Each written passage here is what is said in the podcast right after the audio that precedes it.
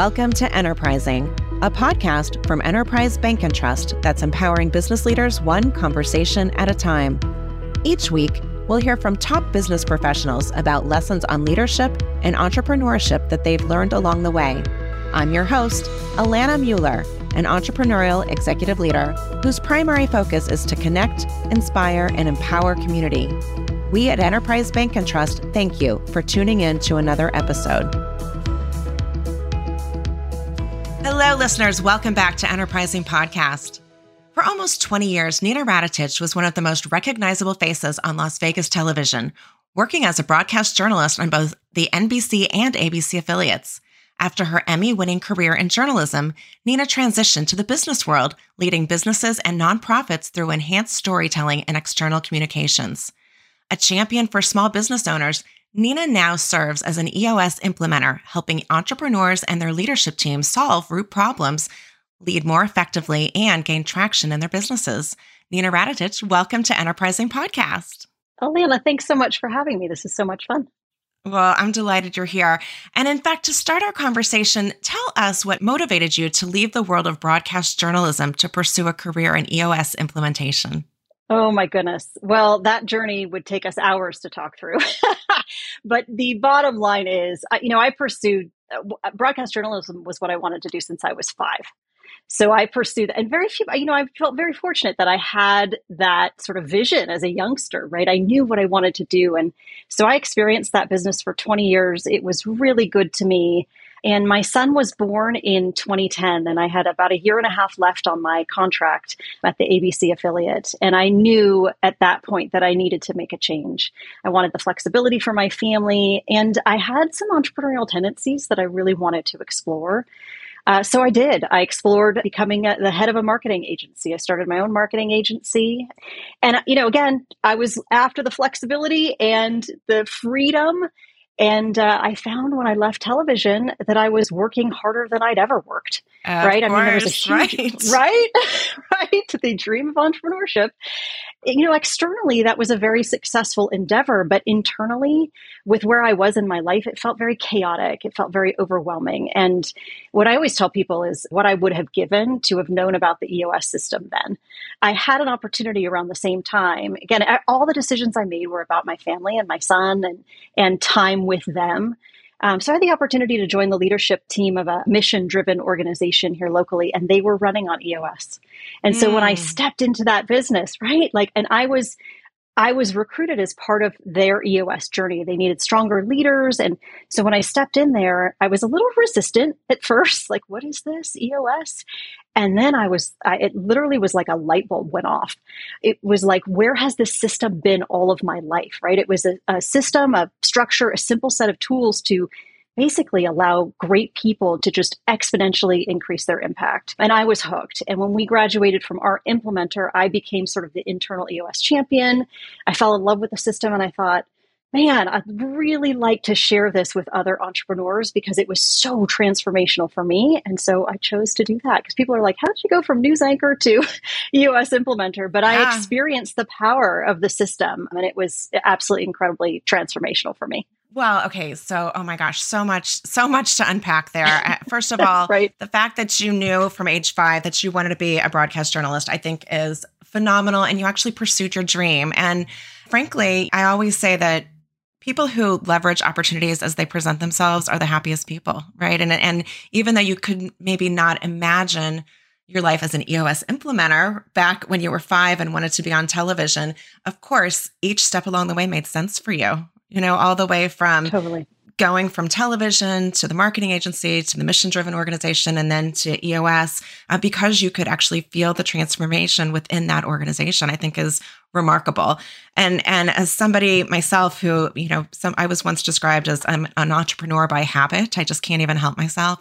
I, I think that sometimes you do have the tendencies that you're describing. So I want to talk about EOS implementation a little bit more First, can you talk about what is EOS? What does that stand for? What are the key principles? And, and how does the system steer leaders and companies toward growth? Great question. So, EOS stands for the Entrepreneurial Operating System. And really, really at its core, it's just a proven process coupled with a simple set of timeless practical tools that allow entrepreneurs to get better at three things. We call those three things vision, traction, and healthy. So vision from the standpoint, getting everybody on the same page with where we're going, how we're going to get there, right? A lot of times that vision's up here in the uh, in the leader's head, right? We get that on paper. Traction from the standpoint of getting everybody in the organization, instilling discipline and accountability and structure across the organization, so that everywhere you go, people are are achieving your vision, they're executing on your vision. And then healthy from the standpoint of getting you as leaders to work together as this healthy, cohesive, functional leadership team because a lot of times when leaders come together, working as a team is not their forte, right? As goes the leadership team, so goes the rest of the organization. And one day you just get to this place where everybody's rowing in the same direction, right? All that human energy is galvanized toward a common goal. Everybody's executing on that vision with discipline, with structure, with accountability, and and all of your team members are actually a healthy, functional, cohesive team that actually enjoys spending time together. So, very simple. It's about managing human energy in an organization. And, and like I said, it, it was transformational for me. And it's really, really fun to see the transformations that it's bringing to my clients. Mm. That that's so neat. And and I can actually I can sense the energy coming from you. And it's funny, I, I have the privilege of knowing quite a few EOS implementers. You all sort of share that energy. And so I can actually I can just sense it. I just love it. So bravo to you for finding this and and for taking it to the next the next level. One of the things that in my life has been most important is just this notion of relationship building. And I want to talk about your relationship base and, and how the how that has played a, a key role in in your life's journey. So first, talk about how your relationships, your contacts had helped you when you began the transition from broadcast journalism to EOS implementation. And now, as a coach and guide for small businesses, how do you leverage and continue to build upon the relationship base that you have? Gosh, it's everything, isn't it? Relationships. Oh, yeah. I mean, so and and it has been in every facet of what I've done. It's been about relationships. When you come into a market, a, a, a new television market, you know, I came to Las Vegas in 1996. I had plans to stay two years and go back to the Bay Area where I'm from. And this town just embraced me, and the community feel was just amazing. But when you come into a new market, you don't have any contacts, right? I didn't have family here. I didn't know anybody here. And part of my job in television news was to create relationships in the community, right? To be able to cultivate stories, to be able to tell people's stories and help really the community. So it started there, right? And it didn't stop as I moved through sort of each phase of my entrepreneurial journey. When I left television news, right, I contacted everybody that had been important to me, shared with them what I was mm-hmm. doing, I was lucky enough to have the platform of television to share with people what was next, right? Like very few people have that opportunity. So I was lucky to have that platform to share what what was next for me. And then that relationship building continued in the mission driven world, right? I was in charge of fundraising. All of fundraising is relationship building. It's not about asking for money. It's about making sure that the donor has a relationship with the organization that they feel like they're making an impact, right? That their priorities are matched with what our needs are. So it continued there and then it continues to this day. And, you know, I was thinking about when I was sort of preparing for this conversation with you, it was thinking about how whenever I think of networking, that feels laden with expectation to me. I think of all of it as relationship building because when I go in with no expectation and I only go in with the expectation of building new relationships, getting to know people, understanding what makes them tick, the outcome is 10 times better for all oh, of us, yeah. not just for me, right? But for everybody. And so that has been my approach from day one. I, I love people, so it's easy. it's easy yeah. for me, right? I mean, and I think it's harder for, for people who are introverted, but they have their own way of relationship building, right? Oh, yeah. Mine is very sure. extroverted and yeah and just getting in front of groups and asking and so uh, it, it's just a it's a different approach but everything in the end is about relationships. Yeah i mean obviously i could not agree more. Even the the way that you recognized when you got to the Las Vegas market that that building relationships was going to be key first to your television career and then borrowing from those relationships as you moved into more of the corporate track it makes perfect sense that of course, you were a recognizable face, but you obviously had built trust, which allowed those relationships to carry on. And for you, then as an an advancement person to actually raise funds, that was key. And you're right. If, if the donor doesn't have a relationship with the organization, you're not going to get any of the money. But the fact that they're willing to pick up the phone and then listen to what you have to say and, and then make a decision, I think is so critical. And, and I love that you were able to recognize that and then leverage those relationships. Absolutely. So great. So talk a little bit about something that you're working on now that that you're especially excited about or that's inspiring you these days. Well, it's a little ironic that you asked that because I'm knee deep relaunching my podcast. so oh, it's funny great. to talk about it's funny to talk about that on your podcast. I'm not there yet, but I want to use that platform as another form of relationship building, right? Just exactly what we were talking about. I want to provide a platform for entrepreneurs to share their story, to share their struggles, to help people, to help normalize what entrepreneurs deal with on the regular. I'm just kind of laying the, the groundwork. I used to have a podcast in my former business called Small Biz Power. It still sits on on uh, uh, it's a little dormant, right? It's had, had a little pod fade, as they call it. We we can just um, dust it off. Just dust it off. we just dust it off. Just dust it off and relaunch. So I'm excited to relaunch that, just as a way to, like I said, have conversations, provide another platform, just like you do for for entrepreneurs like me. Earlier in the conversation, you were talking about you know that dream of entrepreneurship, and you thought that you'd be working less, and of course, that is not what happened. You're working more.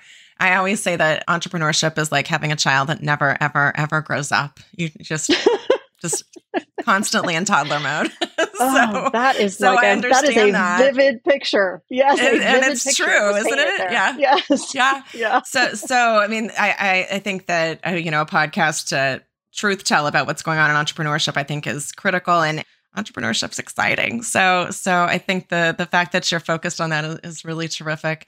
In fact, kind of along those lines, what advice do you have for entrepreneurs who face challenges in their work? I mean, you certainly have overcome obstacles as you've moved along and emerged as a stronger leader. So what would you say to an entrepreneur who's kind of going through those struggles today?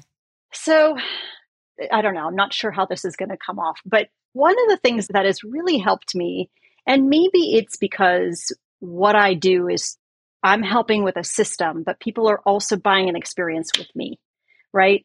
So I think one of the best pieces of advice that I have been given is it's not about you. And trying to remember that because there's a lot of rejection that goes along with what we do. And it is easy to ruminate on the on the objections and the no's and the rejection and get stuck in that as opposed to reframing the universe has my back i'm going to be brought the clients that i am supposed to work with i'm not i'm going to be brought the clients who are a fit for me i'm an acquired taste anyway as my coach Shelly woodrow says i'm an acquired taste so i'm not going to be the right fit for everyone and remembering that there is somebody for everybody and in the end it's not about you to me, there may be something going on with the potential client. Maybe it's timing. Maybe it's they have something going on in their lives. But remembering that helps me to stay strong and resilient. And I hope it resonates with entrepreneurs too. Mm, that's fabulous advice. And it's so true. So true. I mean, thinking about the fact that everybody's sort of carrying their own struggles and and coping with them and they're they're less worried about yours than they are about their own so you're right it's not about it's not about us when it comes to that right so true. great so yeah. great well so you talked about your coach talk about mentorship do you do you have a mentor is there somebody who's had a particular impact on your life whether personal or professional along the journey so i have what i call a personal board of directors the Love people that. who right? They hold me accountable. Three sort of factions come to mind with that. First is a longtime friend of mine who's been in the management consulting space for 20 years. He was my coach back when I had my marketing business, and he and I are really close friends. We are cycling partners. So we ride our bikes a ton and we do that in the early morning hours and we solve the world's problems on the bike. you know, I usually come back feeling like it was sort of therapeutic, right, to have our ride together. So he's definitely on my, his name is Doug Beckley and he's on my personal board of directors. Also on my personal board of directors is a woman named Caroline Sioka, who was my CEO at the at the nonprofit. She and I are very close. We are now both in the coaching realm, both working as entrepreneurs. And so we chat back and forth about business development, challenges, right? Again, normalizing all of the challenges. And then lastly, I have a group of EOS implementers. Well, we have a community of 722 EOS implementers. Oh, yes. So we are never alone, which is fabulous. And we have great ways of communicating. I have a particular group of about five guys that I was in training with. And we've got a text ch- it's it's an obnoxious text chain that is very very busy. We solve each other's problems. We prop each other up. We provide a little tough love when it's needed and we hold each other accountable. So i couldn't do what i do without my personal board of directors. They are uh, lifelines for me and have helped grow my business and grow me personally. And i think that is really the crux of it right do they, I assume, know that they're on your personal board of directors? Have you have you, sort you used that language with them? Yeah. No, I th- but I think that that makes sense. I mean, it. you may not you may not yeah. say, you know, here's your certificate suitable for framing, but but right.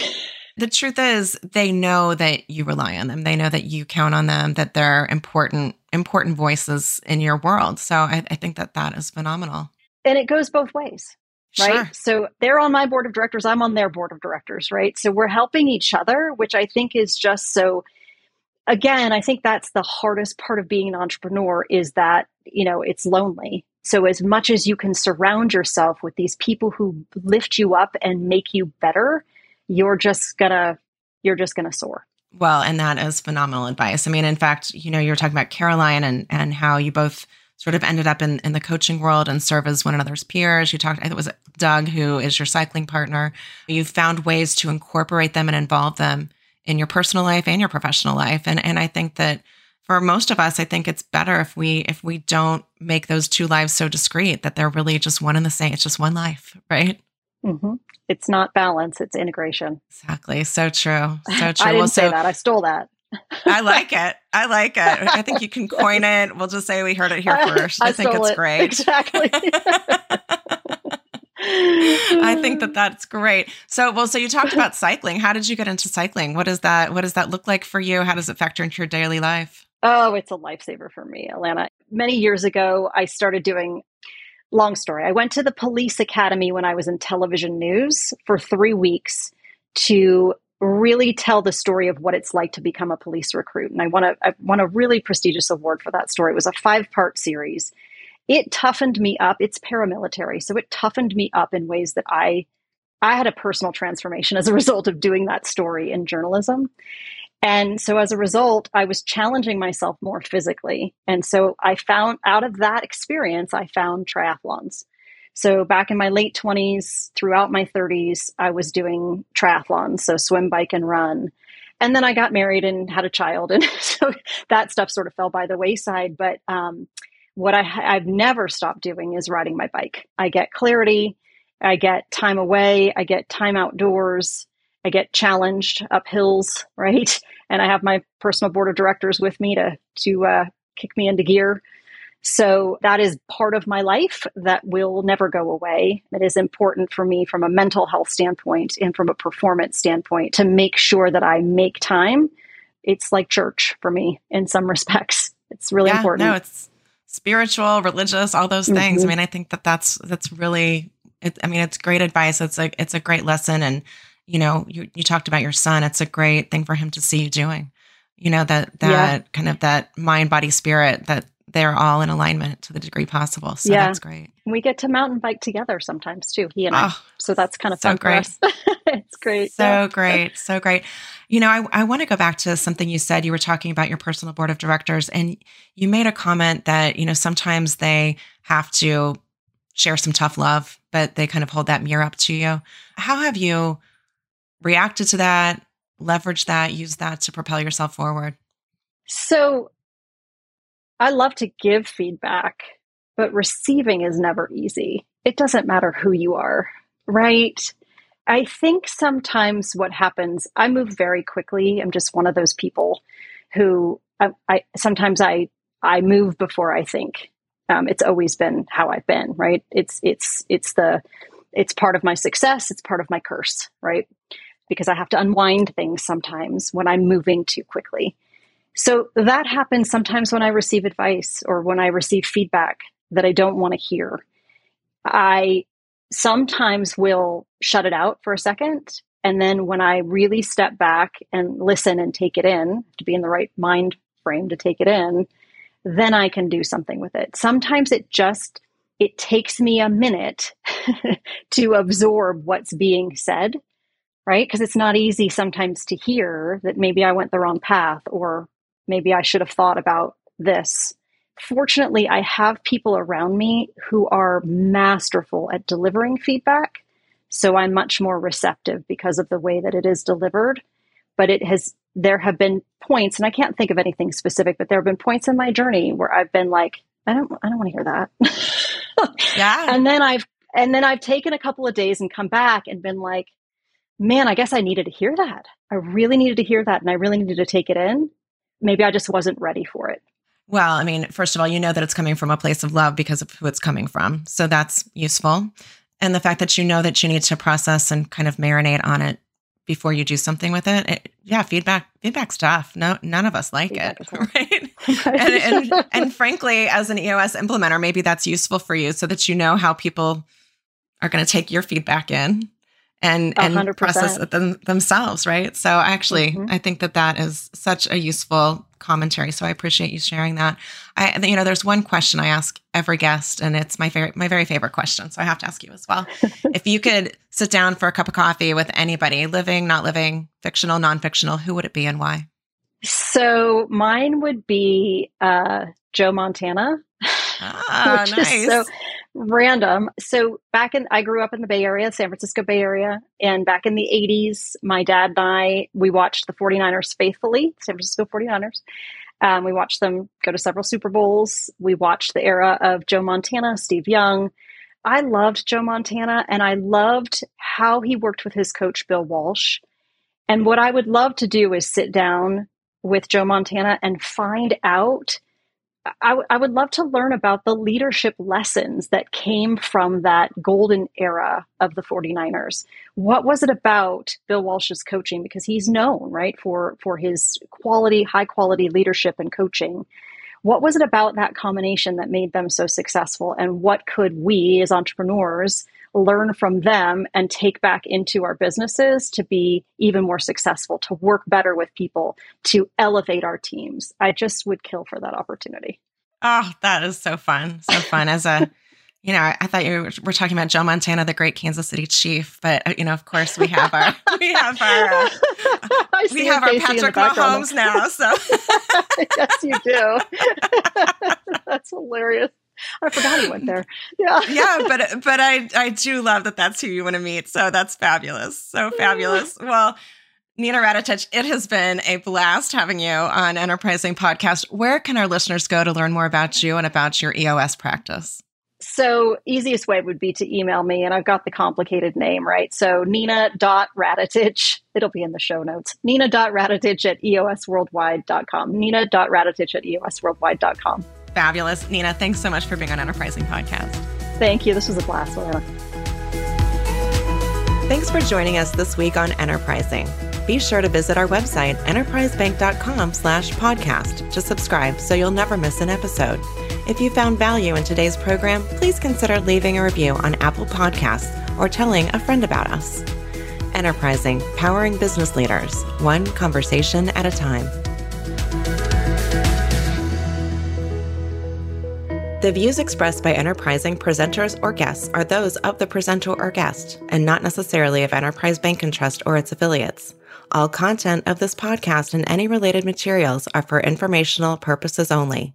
Enterprise Bank and Trust does not make any warranty, express or implied, including warranties of merchantability and fitness for a particular purpose, and specifically disclaims any legal liability or responsibility for the accuracy, completeness, or usefulness of any information presented.